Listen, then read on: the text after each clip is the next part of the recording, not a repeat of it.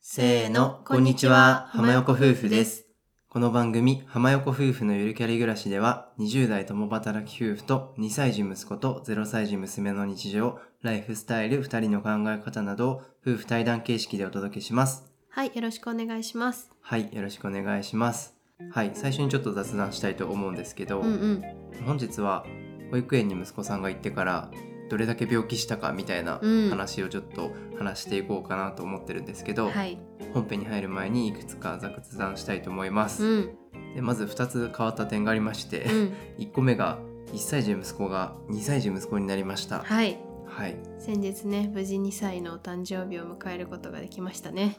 うん。なのでちょっとオープニングトークが変わりましたうんね、うんまあ、ちょっと2歳児になってからイヤイヤ期とかねいろいろあって、うん。うん。まあ、そういう話もおいおいしていこうかなとは思っていますはい。はい、でもう一つ無事に引っ越しが終わりました、はい。なので今回が引っ越し先から撮る初めての放送となりますそうだね。ちょっとなんか、音の感じとか違う気がする。なんかもうすでに反響してる感じあがそうそう。あるね。前の家よりちょっと天井が高いのと、広くなったから、うん声がすごい通ってる気がする。うん、ね。ちょっと編集してみてうんどんな感じか、またあの放送で聞きにくかったりとかあれば、うんうんぜひコメントで教えてください。はい。はいでまあ引っ越しもねいろいろあったんですけど、うんその話もおいおいしていこうと思うのでぜひ楽しみに待っていてください。はい。では本編に入る前に一通お便り紹介したいと思います。うん浜ゆるネームかなもんさんからいただきましたいつも素敵な配信ありがとうございますおもちゃとおむつ替えの話で思い出したのですが最近ひな祭りの CM 見ないのですよねあれは昨今のダイバーシティの観点からひな祭りイコール女の子の印象が強いため少し規制してるんだそうですちなみに単語の節句は子供の日なのでダイバーシティ的には問題ないらしいですお父さんもお母さんにとっても子育てしやすい社会になっていくといいですね浜横夫婦さんは桃の節句はどんなお祝い事をされましたかこれからも配信楽しみにしています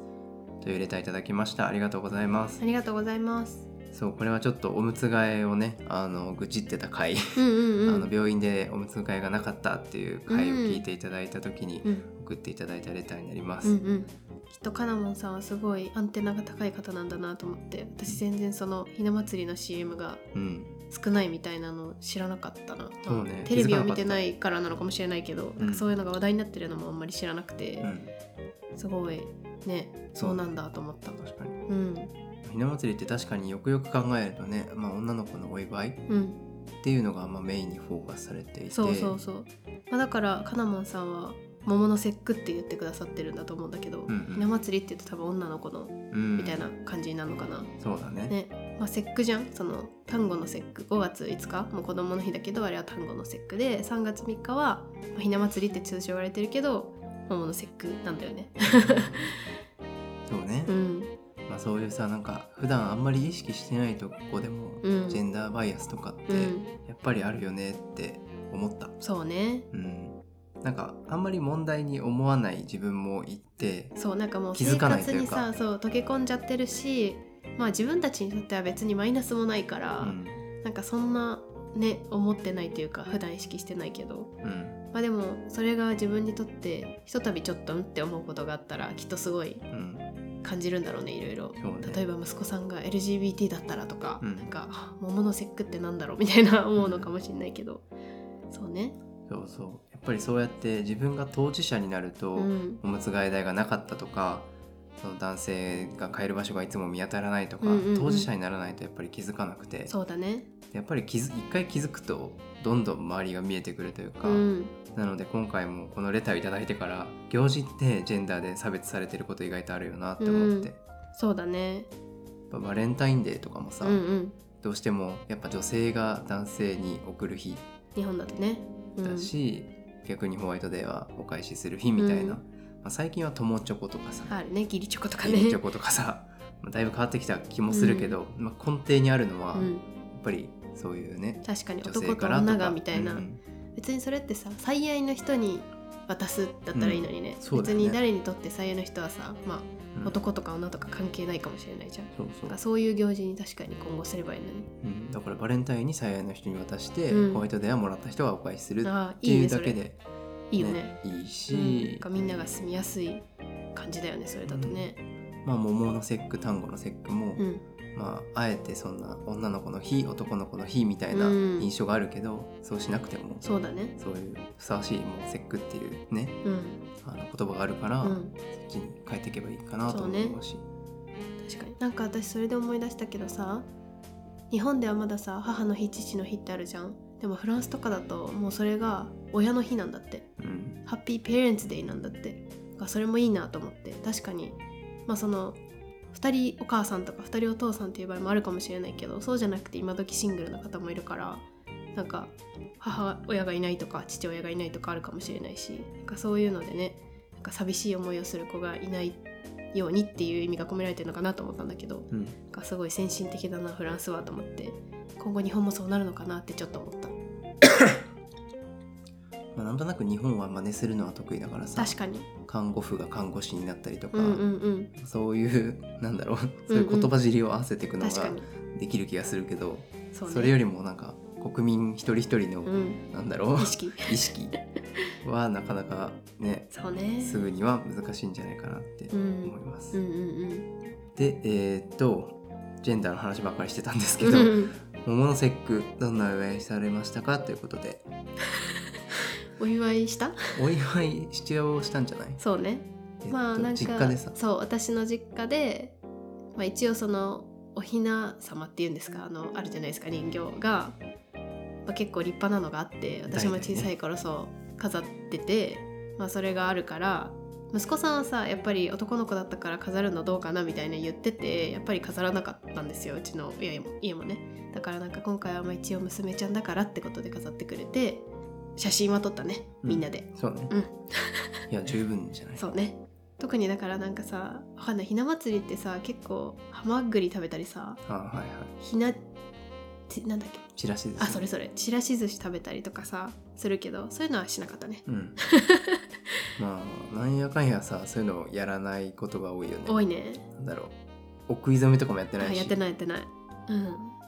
やなんかうちの親も別に女の子だからっていうよりはなんかおひな様せっかく持ってるのにこれだといつまでたっても出さないから 年に何回かというか数年に1回出さないと腐っちゃうわみたい なそう頼むから出してくれるそうみたそいうな そうそうそうだから来ないみた いなしかも3月3日当日じゃなくてさなんか予定合わなくてさ2週間前ぐらいに二月だったぐらよいにねやってるそうそうそうそうっていう結構適当な家なんですけどそうだねまあ、一応その思い出の写真みたいなのは撮りましたね、はいうんあとなんかたまたまさ、うん入った古典うんみたいな、うんガラスの古典をやっていてギャラリーねギャラリーか、うんうんギャラリーやっていてそこでなんかガラスひなうんをなんか一点物で売っててね、うんでなんかすごくガラスの中に色鮮やかな文様が描かれていてそうそうそおだいり様とおひな様が一体ずうんうつんガラスで作られているのがあってそれを一目惚れして買いましたね。そうだね、まあ、なんか我が家はそもそも飾るスペースもそんなないしちっちゃい子もいるしいっぱいあるの出すのめんどくさいしってのでそのちっちゃいコンパクトなパッて出せるぐらいがいいなもし買うならって思って てでたまたまギャラリーに見ていいなって思ったから買ったんだよねうんそうねうんそうそうあと夫さんが人形怖いって言うからさ 目が怖いまあわかるよわからんでもないそう、こけし怖いうん、なんか夜さいると怖いよね怖い。まあ、そんなこんなんで全然なんかあんまりすごいお祝いとかはしてないんですけど私たちの桃の節句はこんな感じでしたはい、うんはい、えっ、といろいろ考えさせられるお便りありがとうございました。ありがとうございました話していて楽しかったです、うんはい、はい、では前置きがとっても長くなってしまったんですけども本編に入っていきたいと思いますぜひ最後までお聞きください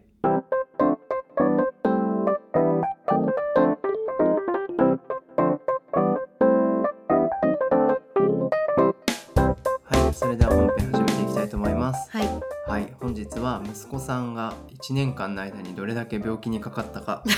っていう ねちょっとニッチなんですけど、うんうんまあねあの共働きでで息子さんがいて娘さんがいて、うん病気になるとどれだけ家庭が大変かとか、うんうんうんまあ、その時にどういうメンタルで乗り越えたかとか、うんうんうんまあ、ちょっといろいろ思い出しながら 話していったら面白いかなと思ってそうね話していこうと思います。そう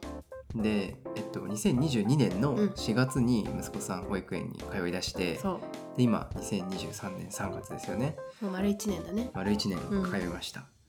でまあねこの4月からきっと保育園に行き始める方もいるかなと思ってうん結構通い始めるとさ病気もらうよみたいなうん言うじゃないですか脅されるじゃないですかそうそうでじゃあ実際どうだったんだっていうところをねはい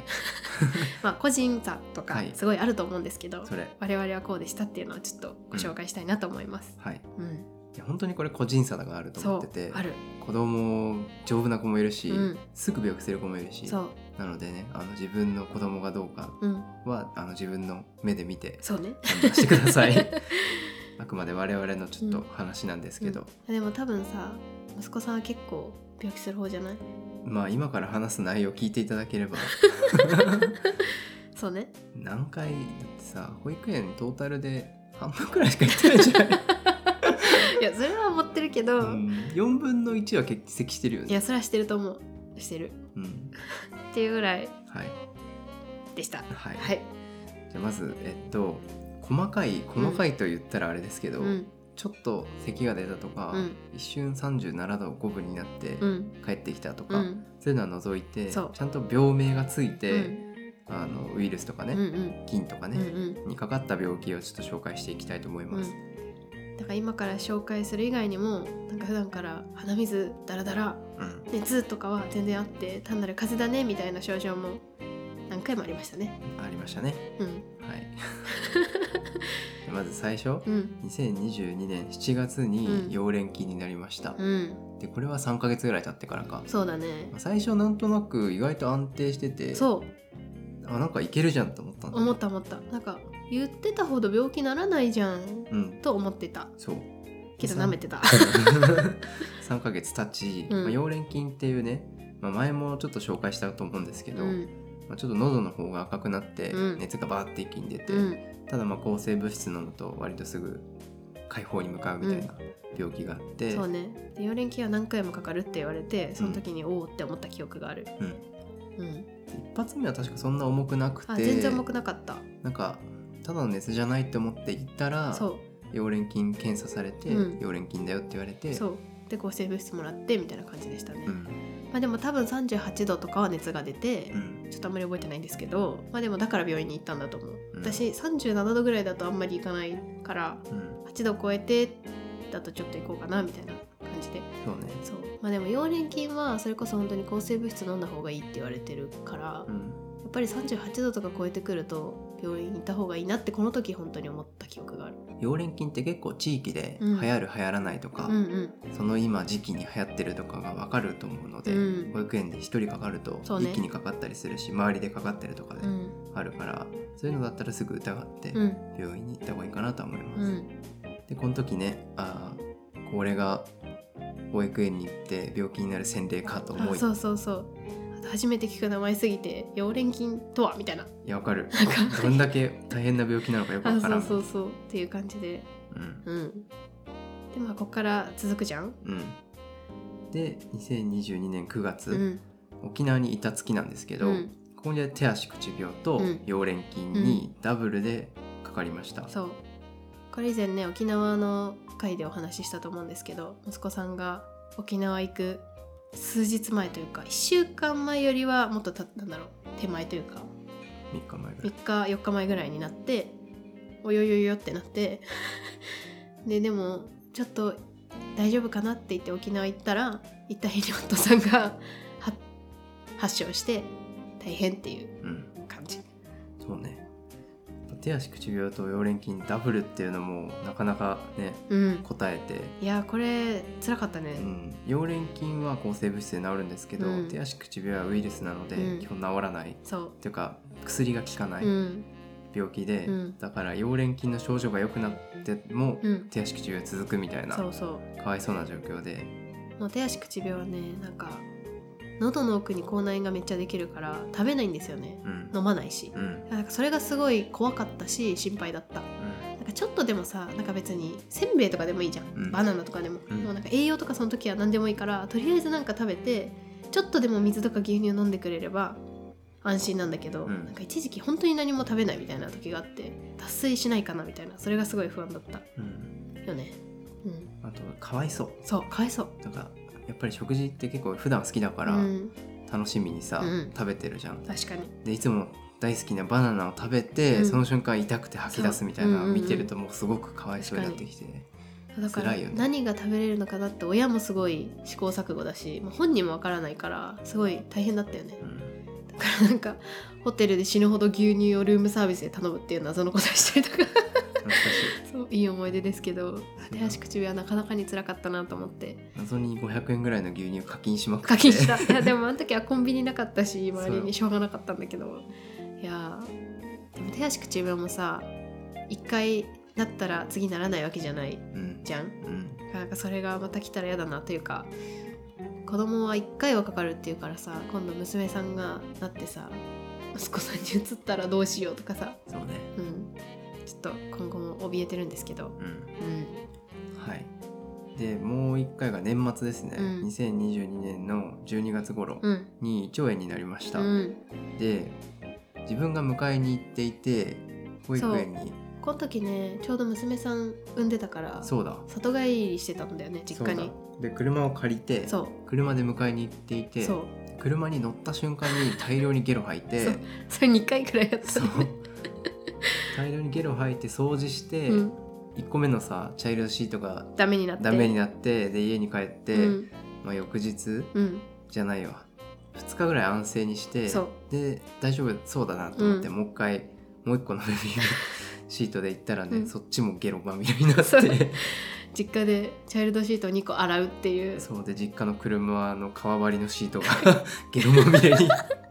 そうなんか調べてなんだっけな硫化なんとかみたいな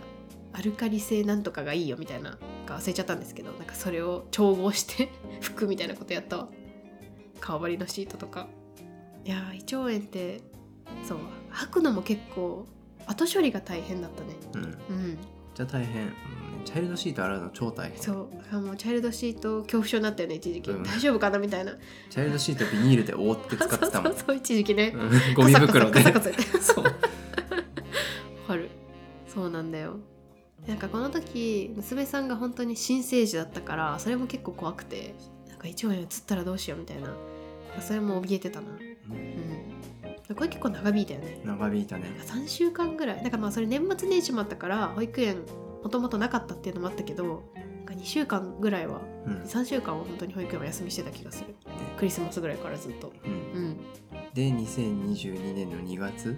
まあ最近ですけど、うん中耳炎になりました、うんこれ最初鼻ずっと詰まっててそう鼻吸っても吸っても吸っても吸っても吸っても吸っても吸っても吸っても鼻が出てきてそうでまあ熱が出たんだよそうだそで最初中耳炎じゃないって言われて検査してたんだけうど、うんでもう一回さ治んないから行ったら、うんちょっと中耳炎進行しちゃってきますねみたいなあそうだったっけそうだった1回目はさ中耳炎大丈夫ですってなったのああなんかもう忘れちゃったなんかとりあえず全然単なる熱で風邪かなって思ってたの、ってうん言ったら中耳炎って言われてえー、ってなった記憶はあるあなんかその診断された時にねでもそう鼻単なるなんだろう鼻風邪というかさから中耳炎になるんだなと思ってあまあ子供はねなりやすいっていうから、ね、そうそうなんか鼻がやっぱり噛めないからずっとその海というかさうん、鼻水っていうんですかあれが奥に溜まってるからそれが耳の方に行っちゃってみたいな言っててうん、だから耳気にしてたんだよな確か息子さんだからちょっと行ったのかなんか忘れちゃったな、まあ、とりあえず中耳炎はなりやすいらしいから注意なんだなってこの時も勉強になりましたうんうんなんかもう鼻水域が手放せなくてそでなんか昔さ手持ちの鼻水域、ううんベビースマイルだっけそうだったと思を使っててでう取りきれないんだよね取りきれなくて、うんでなんかノズルが別売りで売ってて、うんちょっと細くて長いそみうたいそなうそうそうそっちに変えてようやくなんかね、うん改善してきた、うんまあでもそれでもやっぱお医者さんで吸ってくれるよりは吸えないからいけるんだったら小児科とか小児耳鼻科とか行って、うんギュイーンって吸ってもらった方がいいけどあれ気持ちいいよね、あれ気持ちいいでも午前中に吸ってもさ、うんもう午後にはさそうまた そズビズビになってうそうそうそうもうエンドレスそうそうなんだよねでもこの時何回かさ話すだけで行ってもらったよね言ってもらった言ってもらったなんか別に熱とかはないんだけど鼻水だけで行って鼻吸ってもらって帰るみたいなのも何度かしましたうんうんいやなんかこの時娘さんにも移ったよね風邪吸ったねねそうでもこの時娘さんにもこの鼻風邪がうつって鼻ズビズビになってなんかうまくおっぱい吸えなくて娘さんが怒ってたそうねから娘さんも小児科デビューして話せてもらっうた、んなんか2ヶ月の鼻に合ううん、吸引器がないとかいう医者もいてああそこでは吸ってもらえなかったりとかそうだそうだ鼻が小さすぎて入らないみたい なあでもそうだよねでもやっぱり息子さんはさ生後2ヶ月とかの時って別に何も病気とかしなかったからさ、うんやっぱ下の子って上の子がいるとどうしても風邪ってもらうんだなと思って、しょうがかないねうんしょうがないんだなって思ったわはいここから続きますよはいで2022年3月かうん2月に中耳炎になって、うんだらだらだらだら中耳炎しててでそ3月にまた胃腸炎になりうましそうこれもまた吐いたんだよねた吐いたそう急に吐いたそう保育園で吐いて帰ってきたうんそうで病院行ったら胃腸炎だったそうだこれしかもさあれなんだよ引っ越してすぐだったんだよそうだてか引っ越した日だよあそうだ もう思い出してきたそうそうだ引っ越し前までもちょっと体調悪くてでじゃあそれが中旬だったんだよね多分そうで引っ越し日までの保育園生活はなんとなくあ違う引っ越し日でから行ったんだっけそう引っ越しの前日まで休んでたんですよ保育園をねそうなんか体調良くなかったからう、ん、でも良くなってきたしちょっとさすがに引っ越しの日は行ってもらいたいなと思ってうん、行ったの、 そうまあそう治ってたからほぼ、うんあ思い出した引っ越しの前に入ったのほで帰ってきたの家に、う、うん、で安静にしてたのあそうだで2日ぐらい安静にして全然食べるし大丈夫だから行こうって言って引っ越しの日は保育園に行ってもらったのうん、でそしたら熱が出てうん、 38度ぐらいになっちゃって保育園でそうだで先生から電話かかってきて「引っ越しの日大変だと思うんですけど」みたいな「そろそろちょっともうダメだと思うんで」みたいなそうね何回測ってもちょっと37.5下回らなくてみたいなってなって迎えに行ったのそう ね引っ越しの最中にねそう 午後だったけどそうね午前中は割もう引っ越し先にいとたからそうそうそう午前中車はで良かったけどとか言ってお昼食べてご水開けたら熱が上がっちゃってみたいなうん、で本当に引っ越してすぐさなんかまだ小児科とかもよくわかんないけどすぐ近くにあるとか言ってさ 初めての小児科に駆け込んでそうだそしたら胃腸炎ですって言われてビオフェルミン処方してもらって飲んだねうんうんでそれが3月ですよそうだから引っ越してからも1週間ぐらい多分保育園行ってないんだよねうんそうで で、うんやっとここを話せるよ、うんえっと先週、うん家族全員インフルエンザになりましたそう なんか胃腸炎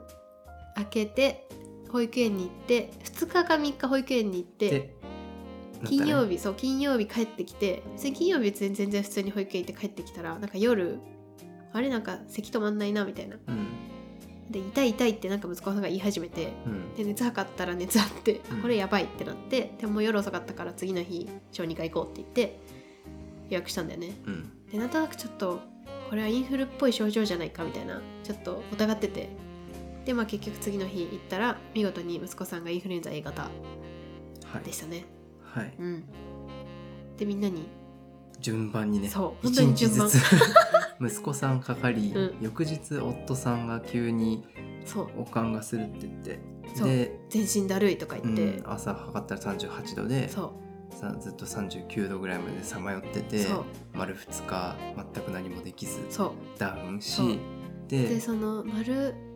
2日の夫さんが丸1日潰れてて、うんで次の日も普通に熱のまま寝てったそうだそらうだ夜急に叩き起こされそうて2時半にね娘さんが泣いたんですよ午前ねそう午前2時半にで普段最近娘さん5時とかまで寝るから2時半にまず泣くの珍しいなと思ってまあでもありえることかなと思って授乳しようとしたら娘さんがめっちゃ熱くてえってなってえこれめっちゃ熱あるやつや多分と思ってリビングに移動してきて熱測ったら39.1度あっていやいやいやみたいな3ヶ月39.1度はやばくないかと思って夫さんリビングのその子供部屋っていうんですかってとこに寝てたんですけど 叩き起こしてちょっとやばいみたいな娘さんが「絶対これはインフルだ」ってう言ってんでさすがにちょっと熱高すぎるし3ヶ月って怖いし娘さん早産だったから救急行った方がいいかもってなって夜中にタクシー呼んでうん救急に行ってうん見てもらって大変だったね大変だったまずさその時点でさ残された2人は2人ともインフルなわけ、そうあ の息子さんインフルのまま寝てるんだけどインフルで、夫さんは38度5分ぐらいあって寝てて そうで2人夜中に行ってしまうじゃん。で妻さんもインフルじゃまだなかったけど、うんその時もさ前日夫さん一日倒れてるから一日中2人、インフルの息子とうん娘ちゃんをワンオペしてて、うんヘロヘロでそう、って言ってねう、ん、なんかもうこの家もう終わったわ終わったお先真っ暗だってなわっかて絶望しながらそう寝れずになんか夫さんは寝てていいよって私言ったんだけど、まあ、やっぱ気になるしなんかちょっとそういう時ってアドレナリン出ちゃうじゃん,、うんなんか全然夫さん寝れてなくてでもなんか朝7時くらいに帰ってきたの、うん私確かだから結構娘さんの検査長引いて、まあ、なんかいろいろ全部検査してくれたんだよね早産だったからっていうのもあって、で結局まあインフル以外特に問題ないですよって言われたからよかったんだけど、まあだから帰ってきて私もほぼ貫徹みたいな感じだったから夫さんが多分私がこのまま行ってぶっ倒れたらこの家は終わると思ってうんちょっと仮眠してきなって言ってくれて、3時間ぐらい寝かしてもらってその間夫さんはある力を振り絞ってうん娘さんと息子さんを看病してくれた看病というか相手してくれたからもうその後 HP0 になっちゃっその日も一日もそう動けずもたそうう 立ちそ上がれの後な死んかでったそうたその3時間を全てそうもう妻さんの回復時間にそうやってでバトンタッチしてそう妻さんが頑張ってたらねそうその日の夜ぐらいにねそうなんか急に疲れたみたいななんかその日の夜は疲れたからの頭痛かなみたいな言っててなんか寝不足もあるしみたいなそしたらなんか次の日行ったらなんか倦怠感がやばくて もう あこれはインフルの倦怠感嫌だよねそうなんか筋肉痛っぽいわかるなんていうのあれあでもこれインフルだと思ってうん熱上がったらどうしようみたいな、うんでもずっと頭痛いしインフルだみたいな言ってて、まあ幸い夫さんが徐々に回復してきてくれてたから、なんだろうお互い HP そんな100じゃないんだけど、うんねなんかちょっとずつ頑張れてて瀕死で頑張ってたそうで私は熱は上がらなかったけど多分インフルだった、うんでやっと今日何もなくなったそうねいや本当に辛かったね疲れたわねマジでしうかんも全員さ全員、まあ、娘さん打ってないけどうん予防接種打ってたじゃん、予そうなんだよ防接種打ってたのにさそれ普通にかかるしさ、さ、うん、それ いやまあでも重症化しなかったからよかったかなそうだねそうそのやっぱインフルの予防接種ってそこを予防するらしいからさ、うんそうだからまあこれでも軽かったんだよきっとそう ね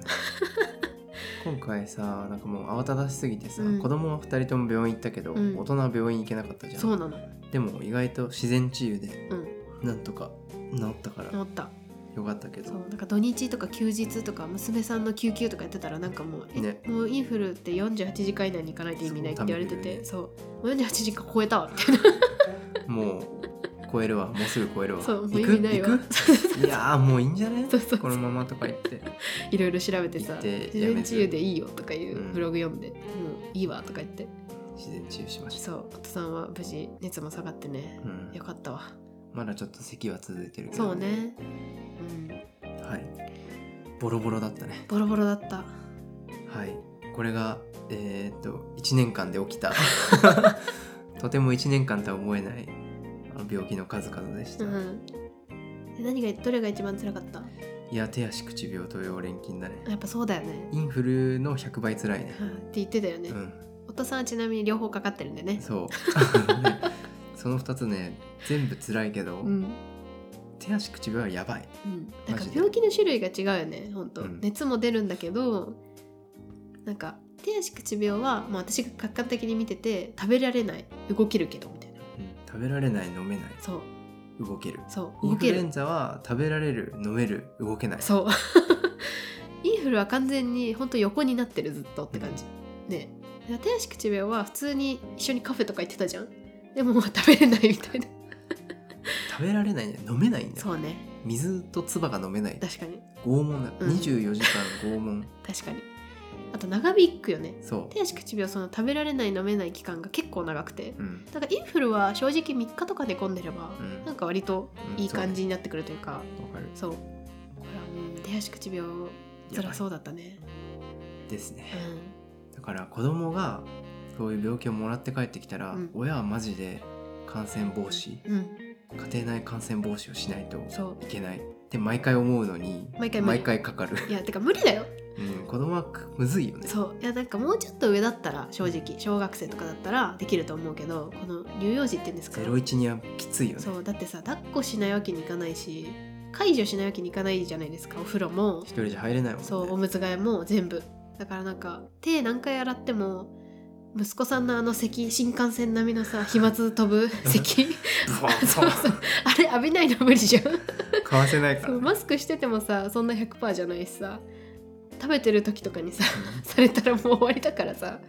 いくら食べる時間とかずらしてても、ういん、や無理だねだから免疫を保つそうしかなくて、うん筋トレはちょっと控えたりとかそお酒控えて、うんなるべく長く寝てうんとかねう、そう気をつけた方がうん本当にいいと思います、あとやっぱ旅行さ今回さインフルの時もね旅行を本当は考えてたんですよ、うんインフルになるあじゃあインフルになっんなるえーっとインフルになった翌週そうに行こうとしてたんですけど手足口病のことから学んで速攻キャンセルしたん ですよれは3000円の痛手ですそんだうねこれは夫さんとかなりそうみたいな手足口病の時はさちょっと甘く見てたからいけるだろうと思って、全然キャンセルとかしなかったんだけど今回はもうすぐキャンセそルうすぐキャンセルしたらやっぱなったから、うんよか ったまあてか今回は絶対行けな結かった果オーライそうね行けるはずがなかったそうだって夫さん運転できない今回車で行こうとしててだから夫さん運転できない娘さん39度とかいたら まあ行けないよね、まあいけないよねだからそこも学んだしねうんうんいろいろ学びの多い1年だったねうん、うん病気に詳しくなったしめっちゃ詳しくなった なんとなくこれなんだなって分かるようになってきた、んなんかこれは単なる風邪だなとかこれは胃腸炎だなとかあこれは胃腸炎じゃないなとかなんかそれぐらい分かるようになりましたねまあでもこれからさ今回のこのインフルで学んだけどさやっぱ兄弟ってこうこうキャッチボールするっていうじゃん病気の、うんもう絶対これこの先少なくとも分かんない小学生になるぐらいまではやんのかなみたいななんか小学生になったらちょっと病気とか落ち着くイメージなんだけど、うん保育園とか幼稚園行ってる間は結構やるんだろうなと思ってそうね頑張ろううんなんかインフルでさ、うんもう熱がやばくてさ、うん床に伏せててさ、うん、ちょっと息子さんが治り始めてさ、うん走り回ってさそでさ娘ちゃんはギャーギャー泣いてて さ妻さんもちょっとだるそうで動けなくなった時にさ「いやこれ3人目無理じゃね?」って う言ってた言ったもう無理だわって言ってた これ3人目いたらもう本当に無理じゃねそう思う2人でも大変なのにね2人でもう回ってないのに限界だよねそう回ってない回ってないあとやっぱ子供が元気になりたてが一番辛くない、なんかいやそれ親がなってて親がまだ回復してないのにでも子供は先に回復するじゃないですか最初になるから大体そこが一番辛 い、うん、クソ元気なんだよねそうもうなんか「ギャー!」とか言って走り回ってどうたしたりと抱かっこ抱っこ抱っここう読んでこう読んでって言って本持ってくるじゃそんうででもまあ本読むのも辛いじゃんもう立ち上がれないのにさ そうお父さん結構頑張ってさ布団に横になりながらさ読んでくれてたよねうん、記憶がないもうね私もさ毎回全部相手できないからさでも息子さんは相手してほしいしそうね大変だね大変大変だったねなんか大人の手があればいいなって思うけどやっぱインフルってさつっちゃうからさ自分たちの両親にもやっぱなかなか頼めないというか,、うんなんかこれ買ってきてとかそういうのは全然できるんですけどやっぱ息子さんの相手しててとか無理じゃないですかそのまだ金を持ってる状態でさ頼みにくいしだからなんか結構それ大変だなやっぱこの一緒に住んでる親ってどうにかしないといけないんだなっていうのを今回すごい学んだ、そううね、ん、いろいろ買ってきてくれたり手そう伝ってもらったけどそそうれ以外はねそうもどうしよううもない、一ね、番大変だねそう、子供の相手がうん、我々病人しかできないとそう。辛かった。いやーねちょっとまだ余波でいろいろねルーティンが戻ってないし全く戻ってなない、んね。か部屋もちょっと落ち着かないというかねそうだって引っ越ししてさ、そうだってさ、片付ける暇がないそう胃腸炎になってインフルになったからさ、全然まだ綺麗じゃないんだよね。そうなんかもうこの時点ではさ、めっちゃルーティン回っててさそ、う旅行にも行ってるはずだったんだよね。そう旅行予約してたのにそう。いやー大変ですね大変ですわ。さあじゃあ住所変更し ますか はい。はいうんじゃあちょっと超長くなったので、うんそろそろ終わりたいと思います、うんこれから保育園に行かれる方えーっとまあ脅すわけじゃないですけど、うん子供は病気をもらってくるものなので、はい。まあ、ある程度覚悟してうんください、はい あでも頼れる人には頼った方がいいと思いますうんうんであとまあ行きつけのね小児科を23個見つけておいて、あそうねまあ、曜日いつでも行けるようにとか、そういったことからちうょんっと準備しておくといいかなと思います、はいはいはいはい浜横夫婦のゆるキャリ暮らし今回の放送は以上です各種ポッドキャストなどで配信していますぜひ登録フォローよろしくお願いしますまたお便りはプロフィール欄のリンクから送っていただけますコメントや感想メッセージお待ちしておりますでは最後まで聞いていただいてありがとうございましたまた次回の放送でお会いしましょうありがとうございました